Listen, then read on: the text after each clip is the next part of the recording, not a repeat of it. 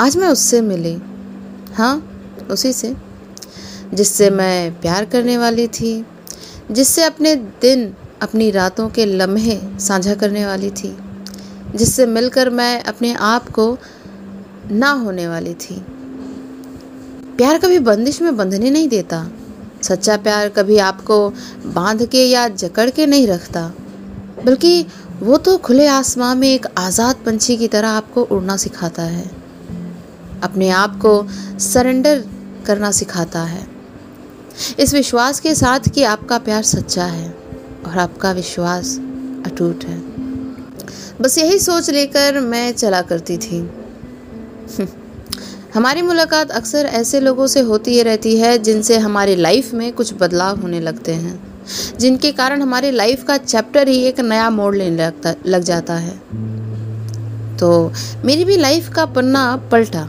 और एक नया चैप्टर, एक नई स्टोरी लिए शुरू होने वाला था। वो सर्दियों के महीनों के आखिरी दिन थे जब मैं उसके घर गई थी। जान पहचान नहीं थी कोई, बस स्कूल के दिनों में ट्यूशन के लिए उसके घर आई थी।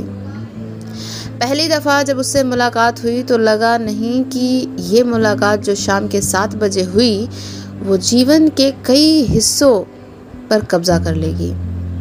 कई दिन कई रातों पर कब्जा कर लेगी। उसने मेरी तरफ़ देखा। मैंने उसकी ओर देखा। पहले कुछ सेकंड्स को ही हमारी नज़रें टकराई थी। एक दूसरे से कि बस उसकी भूरी भूरी आँखों में हमारे गुलाबी मोहब्बत का सपना बुना जा रहा था। टेढ़ी काढ़ी हुई मांग सीधा साधा लुक, शॉर्ट्स और बनियान में मिला था वो मुझे। पहली दफ़ा। कभी कभी लड़के क्या सोचते हैं, ये उनके चेहरे से कम और उनके बर्ताव, यानी बिहेवियर से ज़्यादा पता चलता है। वो जो हरकतें करते हैं, जिस तरह से आपकी ओर निहारते हैं, जिस तरह की बातें करते हैं, और ख़ास कर आपके साथ जिस तरह की तहजीब का पालन करते हैं। हर एक कदम उनका हमारी ओर कुछ ना कुछ कहता है, कोई ना कोई इशारा करता है। तो बस, मेरी भी कुछ ऐसी ही हालत थी। उसका एक आँख भर भी मुझे देखना मेरे शरीर में 40 वोल्ट का करंट पास करवा देती। मगर वही होता जो लड़कपन के अवधि में होता है। सब कुछ होकर भी मुझे इस बात की कोई खबर नहीं होती थी कि आखिर हो क्या रहा है। वो चोरी चोरी नज़रों से मुझे देखता मैं शर्मा जाती। ना खबर होते हुए भी मैं झेप जाती। लोगों की निगाहों से बच बचा के वो मेरे पास आकर बैठता। मैं पढ़ के, याद करके फ्री हो जाती तो वो कोई ना कोई बातें छेड़ देता। दो घंटे कैसे बीत जाते, कुछ समझ ही नहीं आता था। ऐसे लगता, मानो बस कुछ पल ही तो बीते हैं। अभी तो घंटों बचे हैं। वो उसका अठारवा जन्मदिन था। मुझे पता नहीं था, लेकिन उसके एक्साइटमेंट की शोर ने पूरे घर में बता दिया था कि इस साल वो अट्ठारह का होने वाला और वो बड़ा हो जाएगा। सब उसे सीरियसली लेने लगेंगे और उसकी बात सुनी जाएगी। घर में भी और बाहर भी। तो बस, और क्या? इसी शोर के चलते मुझे भी पता चल गया कि इसका बर्थडे कब आता है।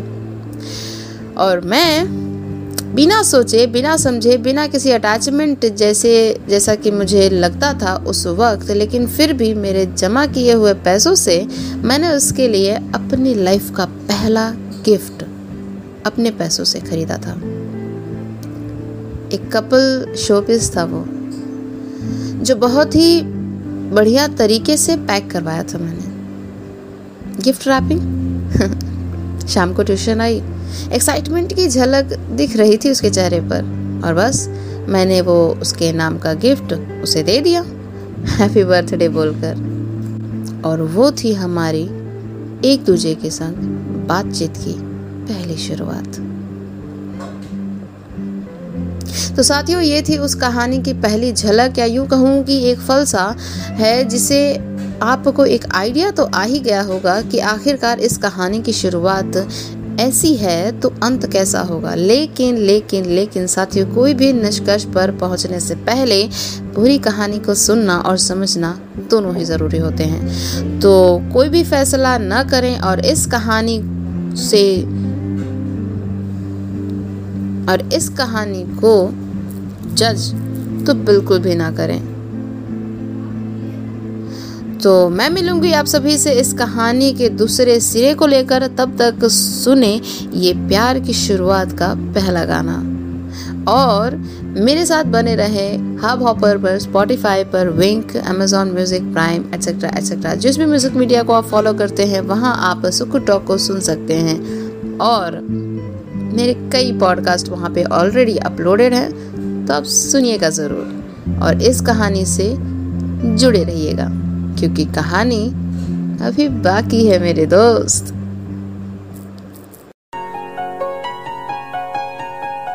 चाहे तुम कुछ ना कहो, मैंने सुन लिया के साथी प्यार का मुझे चुन लिया चुन लिया। मैंने सुन लिया